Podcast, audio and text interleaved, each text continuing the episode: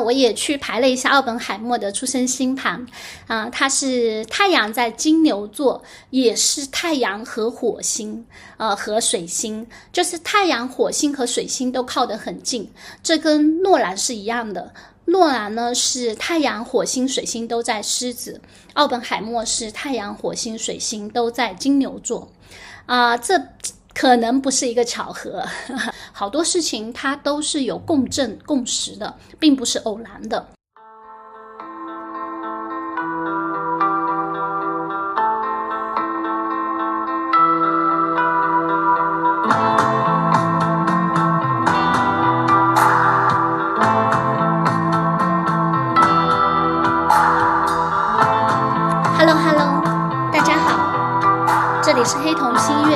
是黑瞳，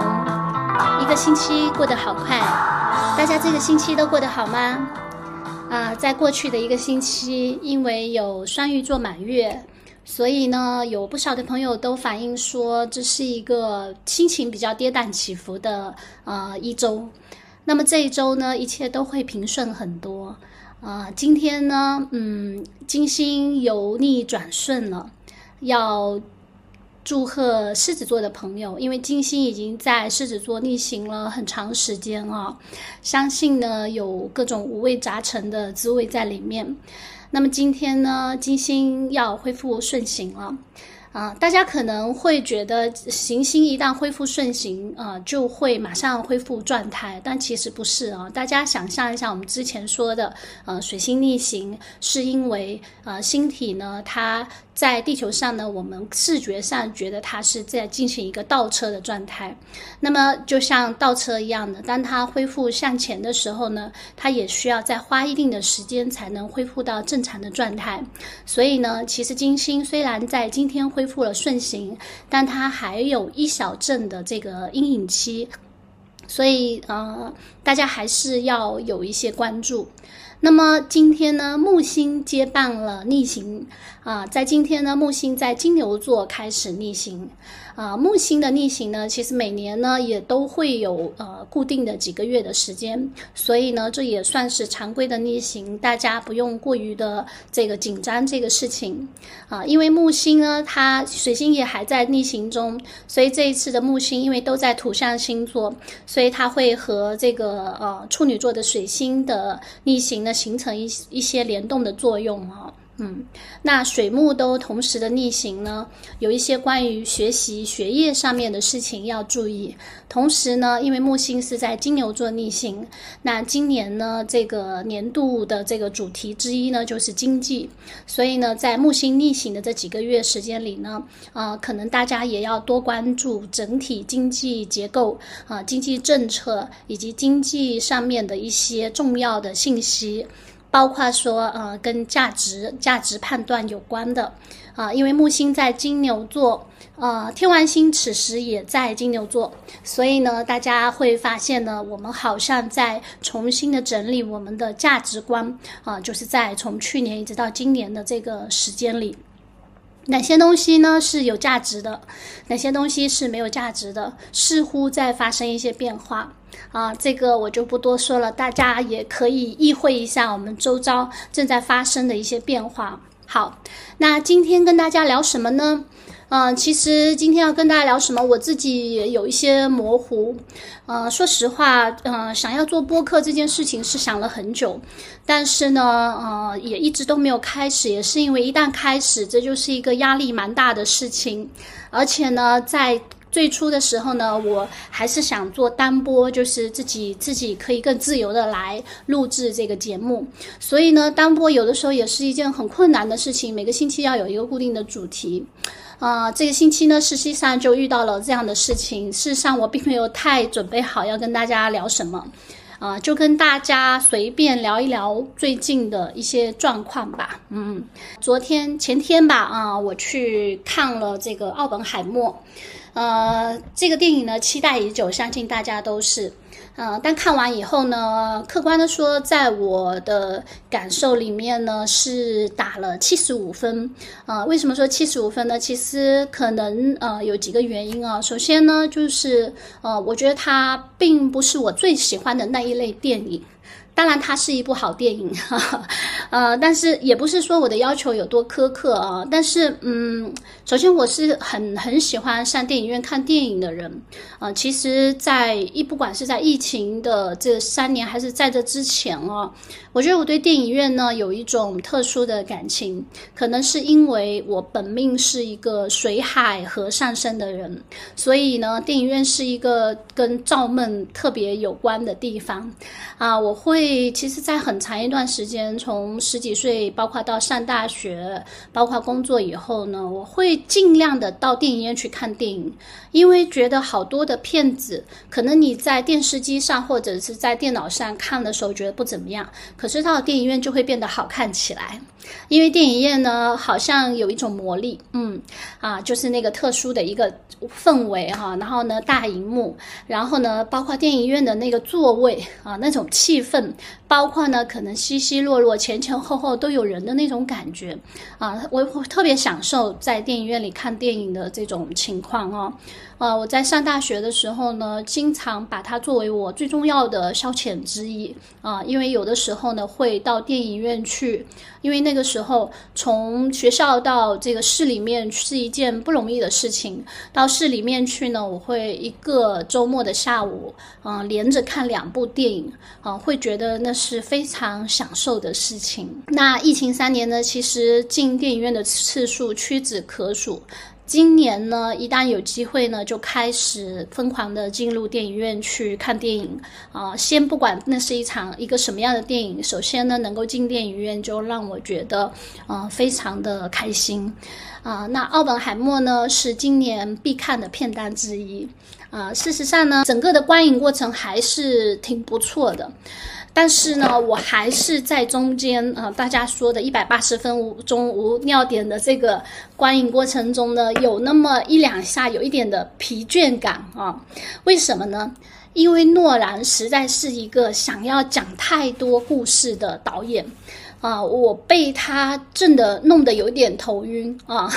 应该说，我我觉得我的这个信息处理的这个呃大脑 CPU 并不慢啊，但是我还是觉得他想要说的东西太多太多了。啊，当然说到这里呢，我又要嗯，又要说诺兰是一个非常典型的狮子座啊，而且呢，他是太阳和火星在狮子座的一个导演，呃，他所有的这个电影呢，都是让人眼花缭乱的，嗯，他特别的有创意啊，但是啊，我想说的是，他确实跟所有火象的导演一样，有时候给的东西太满太多。啊，上一次呢，我们呃前前前次有讲到狮子座的一些特性啊，狮子座是特别的有创意的一个星座，也特别多的活跃在比如说跟创意相关的行业里。那么诺兰呢，呃，我觉得他是特别会变戏法的。其实狮子有时候所表现出来的这种创造力呢，就像变戏法一样的，而且呢，他。非常的有宏大叙事的这种呃不可克制的宏大叙事的这样的一个冲动啊，就是英雄主义。啊，特别大的利益啊！我相信呢，就是奥本海默这个故事，就光这个核爆这一件事情呢，就足以让他相当的振奋。啊，火象星座的人呢，永远都需要被一个特别热烈的、啊特别大的、特别宏大的一个叙事所紧紧的抓住。当然，他们也因此特别的适合做创意营销，或者向别人去兜售东西啊，或者。说向别人去这个发表演讲，嗯，不知道大家有没有身边有没有这样的朋友，或者是遇到这样的销售哈？你会发现呢，你真的会被他们说动，因为他们非常有感染力。那回到奥本海默呢，我就觉得啊，诺兰想要说的东西太多太满，而且呢，他非常的把这个呃故事的重心放在这个非常宏大的这个叙事这里，嗯，应该说。很多时候我们在电影院里确实就是体验那个在普通的小屏幕上，或者是在文学或者其他的艺术形式里所体验不到的那种宏大的那个场面，那固然是非常棒的。但是呢，要在一个呃就是有限的时间里，既要有这个宏大，又要有细节和人性，真的是一件很不容易的事情。呃，我会觉得在这个电影里面呢。每一个人物啊，那里面有非常多呃，网友也有非常多的考证啊，里面有非常多的这物理学泰斗。但我会觉得，对于他们的刻画，哪怕是对于奥本海默本人，我都会觉得太嗯，就每次他要点入那个那个主题的时候，我就觉得他因为要顾及那个更宏大的篇章，又漂移掉了。啊，这种感觉就很难受。我始终会觉得，就是说，不停的在呃跟着这个魔术师在移动哈，但是呢，却始终没有一个地方呢能够深深的抓下去。包括艾本海默和这里面的这个大反派斯特劳斯，包括氢弹之父呃泰勒，包括奥本海默和他的这个情人琼，还有他的妻子之间的这些关系呢，我都会觉得。嗯，差一点意思啊，并没有那么的深入进去。他们之间的这个张力，说奥本海默和这个施特莱斯之间，他们之间是怎么产生的这个矛盾？似乎有一点点的简略，包括他们之间的这种张力的拉扯，呃，我一直都会觉得有一点点的不够啊，就是清晰哈。包括奥本海默他这个人，他的这个感情世界，呃，我会觉得总也是差一点的这个味道啊，啊，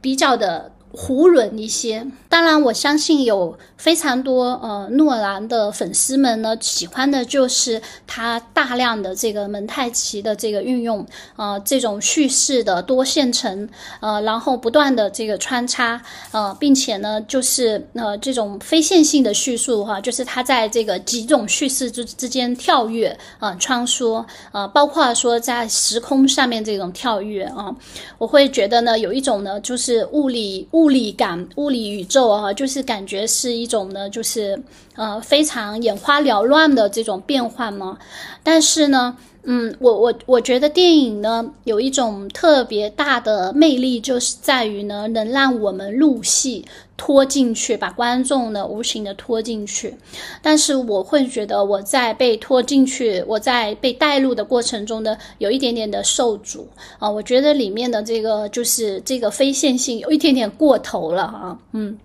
包括说这个奥本海默本人。他我会觉得诺兰很厉害的是他的呃演员选的非常的好啊，就是奥本海饰演奥本海默的是这个呃基连呃爱尔兰的一个男演员呃，他实际实际上呢在诺兰的很多电影里都有很出色的演出，但是呢他在这个这个电影里面呢，我会觉得他本人呢几乎就担当了整部电影呢就是百分之呃就是。八十以上的这个亮点都是他带来的，我觉得他很符合这个奥本海默的这个设定，他有一种呢非常神经质的忧郁的气质啊，跟这个奥本海默这个非常矛盾的这个物理学者之间是非常的吻合的。呃，恰好今天呢也看到呢这个呃李安在给这个。呃，梁朝伟颁这个威尼斯终身成就奖的时候的呃这个发言哦，我觉得他说的那段话呢，可以用来形容梁朝伟，也非常的呃适合用来形容这个《奥本海默》里面的这个男主角这个演员，就是基连啊，就是他说呃他的眼睛里呢有一种呢能够震动人心的东西，不仅仅指的是他的眼睛和演技，而是他的眼睛里可以看到。闪烁的灵魂，他的一眼表达的东西胜过许多演员的大段独白，那就是能够引导你通过他去梦想、去想象的灵魂啊，嗯，就是说，我会觉得这个演员本身呢，他什么都不用演，他只要往屏幕前一站啊，啊，就已经完成了非常大部分的呃奥本海默的这个塑造，嗯。那关于这个电影呢，我不想剧透太多，那仅仅是一点自己个人的感想。呃，感兴趣的朋友，呃，甚至呢，我也还是非常的建议大家到电影院去看这个电影啊，因为呃，事实上我们能在电影院上看到的好片并不太多，呃，是非常值得去看的。嗯，那么讲一点跟奥本海默的这个呃剧情无关，可是跟电影又有一些关系的事吧。嗯，啊，很有意思的是呢，呃，就是诺兰他拍这个奥本海默，呃，事实上呢，里面有非常多呃跟这个呃恒星爆炸有关的内容啊。这部分我看得很很仔细啊，我在想呢，就是这非常的符合。呃，就是诺兰的星盘里面的一部分内容啊，呃，为什么呢？因为诺兰就是日火合狮子，日火合狮子呢，我们把它翻译成普通话就是呢，这是一个呢极度英雄主义啊，就是要靠燃烧自我来实现的这个一个灵魂哈。因为太阳和火星呢，在呃我们的占星里面呢，它是两颗呃实时在在的阳星，就是阳。就是阳气的阳，阳光的阳啊，对它事实上呢都跟自我有关。呃，日火合在一起的人呢是目标非常明确的，而日火合在狮子呢更是呢洋溢着英雄主义的这种呃抱负和气质。有一种呢就是需要热情、需要信念去燃烧的这样的一个气质。那么很有意思的是，我会觉得奥本海默，呃，就是事实上呢，他去呃做这个原子弹的时候呢，也是抱着一个这样子的呃宏大叙事的这种鼓舞去做这么一件事情，呃，他没有办法不去做这件事情。大家看了电影，应该就会可以感受到那种被英雄主义鼓舞的感觉，是非常的这个鼓舞人的啊，特别是对于那些火象星座。或者太阳和火星被强调的人来说，事实上呢，我也去排了一下奥本海默的出生星盘，啊，他是太阳在金牛座，也是太阳和火星，呃，和水星，就是太阳、火星和水星都靠得很近，这跟诺兰是一样的。诺兰呢是太阳、火星、水星都在狮子，奥本海默是太阳、火星、水星都在金牛座，啊，这。可能不是一个巧合，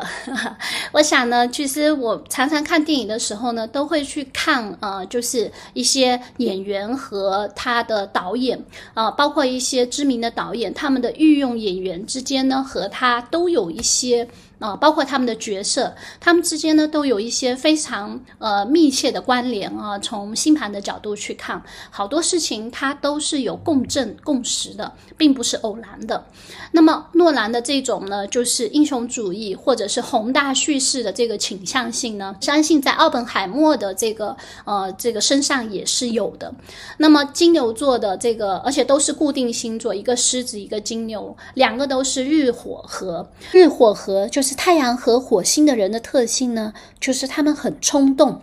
呃，而且呢，他们的竞争心非常的强。啊，日火哈，太阳合了火星，就是意志力和行动力和好胜心都合在一起了，有非常强的好胜心啊。事实上，在电影里我们也看到呢，奥本海默呢非常的好强啊。有的时候呢，日火合也带来一种的攻击性。大家想象一下，这两颗阳星合在一起，确实有一种呢对外的呃攻击性。呃，当然，它有时候也会表现为是一种冒险精神，极大的向外去。呃冲撞、去冒险的这样的一个倾向，那有时候呢，它也带来非常巨大的英雄主义。再没有比日火合的人。更希望做英雄了，更有英雄主义的情节了。再另外举一个导演跟演员的例子啊，大家都知道啊，舒淇是侯孝贤很喜欢用的演员，他的好几部电影里面呢，呃，都是用舒淇做女主角，包括说《最好的时光》、《聂隐娘》啊，还有呃，就是《千禧曼波》，还有很多的电影啊。呃，其实他们之间也是非常的有呼应的啊，因为侯孝贤导演呢是这个呃太阳天蝎座，月亮白羊座。舒淇呢是太阳白羊座呢，月亮天蝎座，啊，就是他们的日月呢是相反的、相对的啊，就是他的太阳是他的月亮，他的月亮是他的太阳。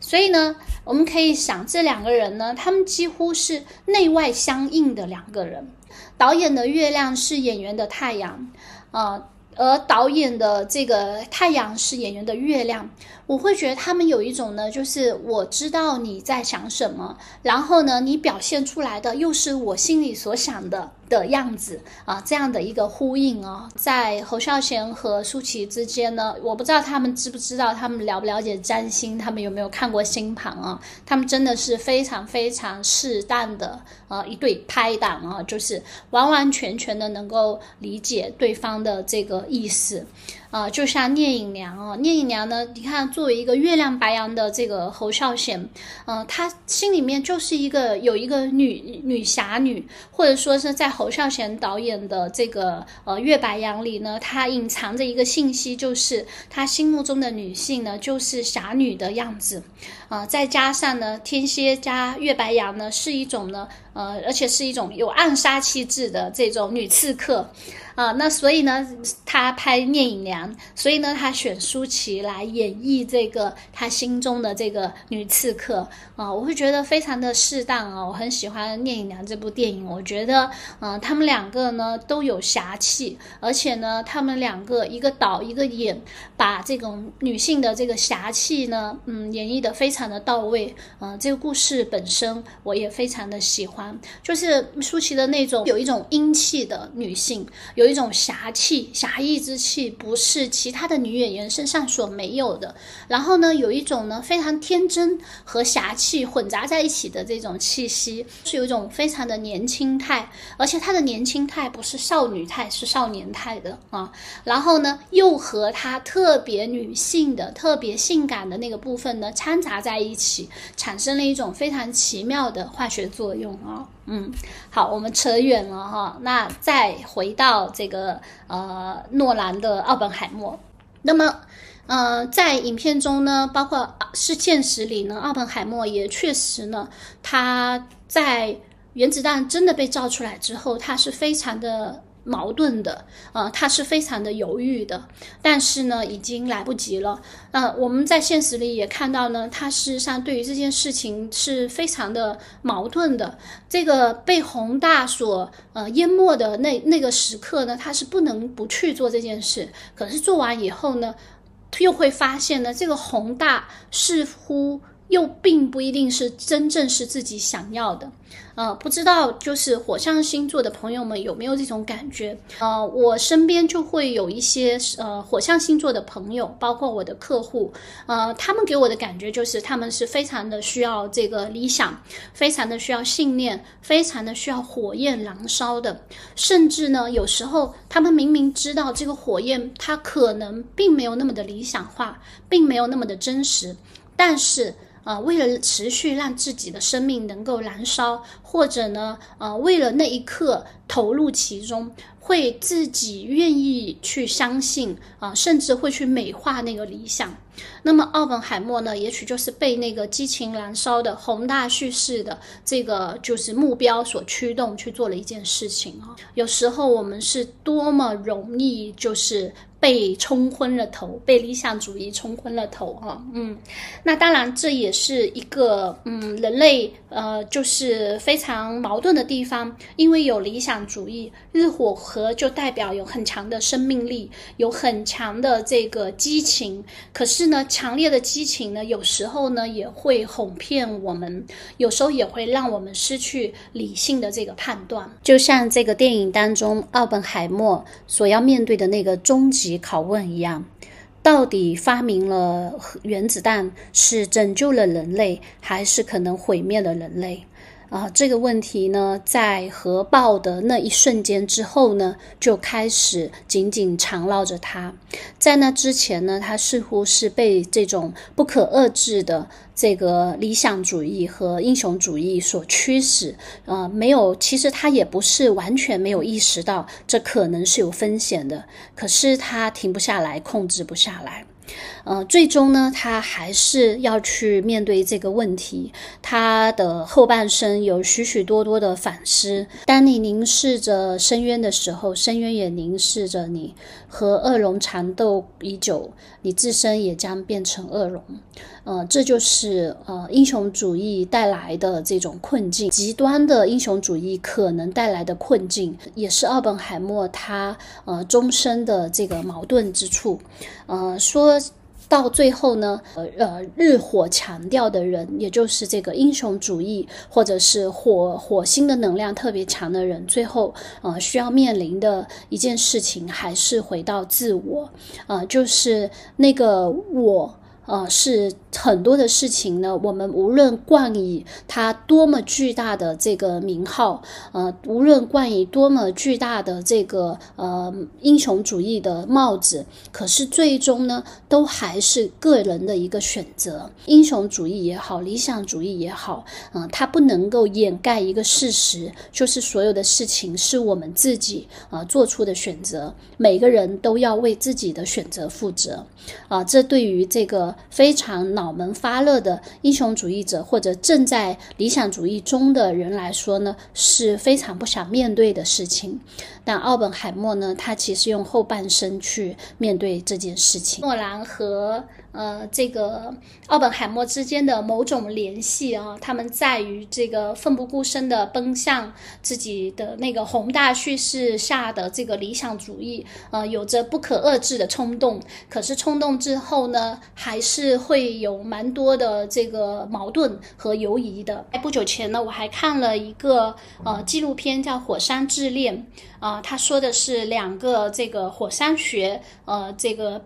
伴侣他们一起去追火山的故事，呃，后来他们被这个某一次在追火山的时候被这个呃火山的熔岩所淹没了啊，就他们也就已经牺牲了，已经就是离开了。嗯，那这个故事呢是他们的纪录片，在看那个纪录片的时候呢，我心中有巨大的疑问是是什么样的？呃，能量或者说是什么样的力量，是什么样的两个人才会有这么如此大的理想主义加英雄主义，加上冒险精神，去长时间的做这样的事情呢？而且他们是在追火山的过程当中呢，呃，就是慢慢变成了这个伴侣的。那他们的感情色彩也相当的具有这个呃火火星的这个意味哈。后来呢，我也去看了这个这一对的火山学家的这个星盘，在他们的星图里面呢，也是都有非常强烈的火星或者白羊座，尤其是火星的能量非常的强。有时候我就在想，这世界上有一些的人，啊，就是这是一种他们天生的这个能量，既是他们的天赋，也是他们的需求，就是激情燃烧，啊，就是只有在这种非常非常激情的燃烧当中，非常强的这个英雄主义和非常这个宏大的理想主义的这种光光芒之下，才会感到生命是有意义的，生命是有劲的，嗯。我相信这固然是无可厚非。但是呢，有时候又会觉得呢，嗯，是不是只有一种方式去表达这种激情啊？用这种呢，就是奋不顾身的，呃，没有理性的呃方式去，可能没有答案啊。对，呃，当然我会觉得那个火山之恋呢，嗯，也许追火山是他们可以实践的的最为呃，就是有意义的一种，就是火星或者激情的表达方式啊。我在想，如果他们不去追火山的话，我看了他们的出生的时间排出来的星盘，我在想，如果他们不去追火山的话，那他们在现实生活里要演绎出多少呃非常激情狗血的呃，比如说感情还是事业还是生活的这样的这个剧码呢？嗯，所以呢，我在想。呃，那我们有很多的普通人，呃，也是这个太阳或火星被极大的强调的人，在普通的生活当中，呃，那如何去释放这个用不完的呃理想主义、用不完的激情和怎么在这种普通平凡的生活中去实现这个宏大的这个呃宏大叙事、宏大理想的这样的一个需求呢？呃，所以呢，还是回到那个问题，我觉得要认识自己。如果呢，我们认识到我们就是一个这样子啊，比如说呃，金火碰撞的非常的。嗯，激烈的。然后呢，像诺兰这样，太阳和火星合在一起，他一定会去做很多，就是要燃烧他自己的事情啊。包括像奥本海默啊，我会觉得他的星图里呢，就是金火互融啊，整个然后太阳、火星、水星全部都啊朝向同一个方向啊，就看他的星盘就有一种很合爆的感觉啊，嗯。当然，也许呃，那可能不是生命唯一的呃这样的一个方向。那么大家也可以去观察哈，这样的人呢，就是他们的火星非常的强强调。那么他们的火星呃，尤其是他们的火星和金星之间有互动，就像奥本海默他的金火互融啊。那我相信呢，他的感情史应该也是非常的精彩和丰富的，因为呢，一旦金火。碰上关系，并且是这种非常激情燃烧的状况的话，那么也就代表呢，就是有很强烈的关于激情的这个需求啊，这是非常好理解的。嗯，那么最近还有什么呃想跟大家聊的呢？就随便再闲聊一些吧。啊，最近呢，呃，我开始恢复练习瑜伽。呃，事实上呢，呃，在疫情期间几乎已经放弃这件运动，大概有两年左右的时间。呃，因为这两年的时间呢，嗯，各种的不方便，当然更多的是大家呃心力上面的，觉得没有力气去维持做一件事情，尤其是运动，会觉得，嗯，因为之前老是风控啊，之前老是呃受限啊，在家里呀，或者是呃行动不方便啊，因为很多的事情。那么这一个月，我大概已经恢复了一个月的时间。然后呢，基本上每个星期去瑜伽馆大概五次。嗯，挺多的哈，基本上都是在这个傍晚或者早上，啊，如果是当天的下午有工作的话，我就会安排在早上；如果当天的这个晚傍晚以后是没有工作的话，我就会安排在傍晚。呃，大概呢，就一个月的时间，大概去了有将近二十次，呃，我还会再继续坚持下去，恢复到三年前的这个状况。呃，我会觉得练习瑜伽是一件嗯非常有意思的事情。一开始的时候会觉得很痛苦，没有办法坚持下去啊。但其实这已经是我除了这个遛狗以外能坚持的事情，能坚持的唯一的运动啊。呃，事实上有一些时间我也也会去游泳，但那是一个我更难以坚持的事情。可是瑜伽呢，它确实会让我这个真正的就是有办法，就是安静下来，然后呢，会喜欢上这种拉伸的感觉。啊，有的时候呢，就是一个星期没有去到这么多次的时候呢，反而会觉得很难受啊。就是一般来说，最少三次，最多四五次吧，啊，这样的一个频度啊。那我的感觉是呢，身体的恢复呢，也带来了精神的恢复啊。其实。之前呢，尽管我做的一直都是这个跟呃咨询有关的工作，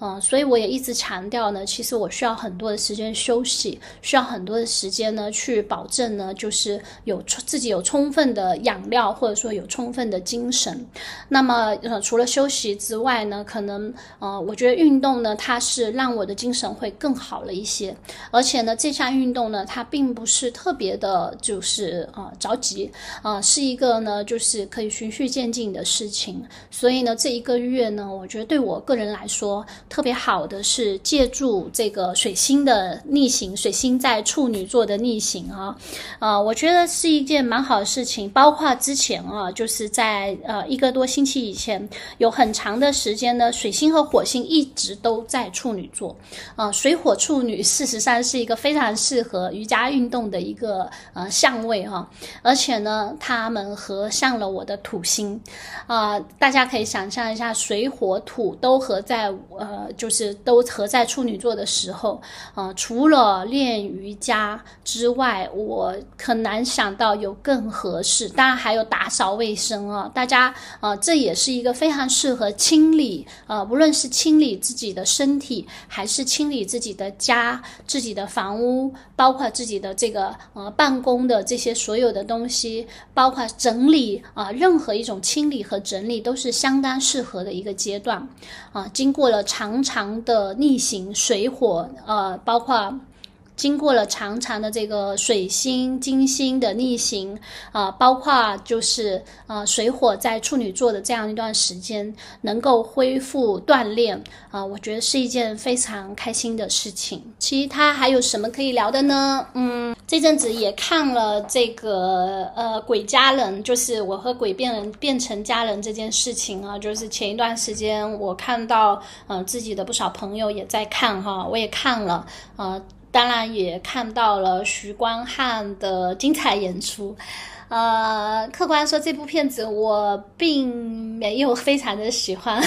不好意思，今天跟大家聊的片子都没有非常的喜欢，但我又觉得是值得一看的。它当然是因为题材的关系，呃，因为这个 LGBT 呃的题材已经变成了就是台湾电影一个相当呃大胆、相当多的去尝试的领域啊。我觉得这个电影呢，嗯，整体。嗯，都拍的不错，也都很到位。我觉得台湾电影的这种叙叙事。啊，也已经到包括他们的一些电视剧啊，包括呃，就是他们的一些电影上面的尝试，已经非常的纯熟了。嗯，但是呢，唯一可能这个片子的前半片我都还蛮喜欢的啊，整个的这个鬼家人的这种气氛啊，包括说这个非常非常乡土的那个部分，呃，可是到了后半部分呢，我可能觉得不太是不太是的，或者说不太舒服的是毛毛的父亲的这一个部分哈。我是觉得，呃，有一点点就是又回来了，好像呢，就是特别的亚洲，特别的东方叙事，就是在我们的这个故事里面呢，一定是有和解，呃，一定会有这个发现更大的爱这件事情。但是事实上，我觉得这是非常的勉强的。哦，也是一个败笔啊，在电影的后半部分，呃，我觉得前半部分营造的气氛，到了后半部分又拖入了那个传统的叙事里面，啊，好像我们没有办法。走出那个呃，就是大团圆的那个呃圈子，并且呢，我觉得是有一些牵强的。我觉得这个父亲不够真实。事实上呢，我相信呃，大家也会发现呢，不要说 LGBT 的圈子，包括我们日常的身边，我们的这个父母，我们跟上一辈的这个这个。沟壑，呃，都是那么的难以逾越，呃，没有没有大家想象中的那么的轻松。那可能是一个最简单的会打动人的一种处理方法，但它却并不是最真实的，呃，而最简单的打动人呢？呃，似乎是有一点点的过于的，呃，就是庸常了，而且呢是不真实的。我会觉得这里是挺遗憾的。当然，嗯，不失它仍然是一部呃值得去看的这个电影啊。呃，那我们今天就聊这么多啊，我们下周再聊。